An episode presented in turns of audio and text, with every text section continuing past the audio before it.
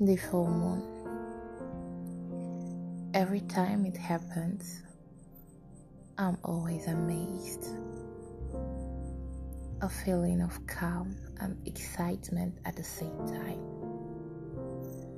I always take the time to observe it and think about all that is said about the energy it can give off.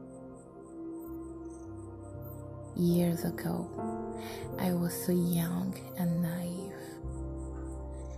The full moon was for me the time when I think most about sex. That moment when my body craves intense, fleshy pleasure. And it must be said that this has not really changed over the years with a little more maturity.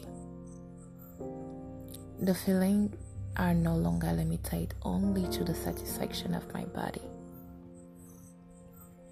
And for this specific full moon, I feel the desire to give myself, giving myself to people that I love, a spouse a child. yeah. Tonight I'm so consumed with the desire to cherish a husband that I don't have. To take care and give all my love to a baby that I don't have.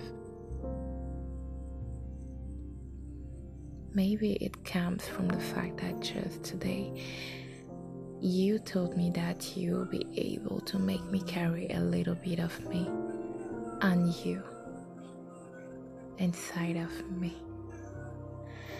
Because at least that way you'll be sure that you can keep me all to yourself.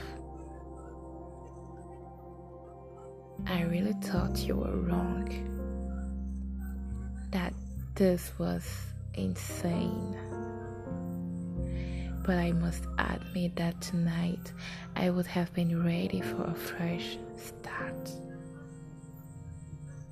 Although tonight won't last forever. And I am so sorry for that.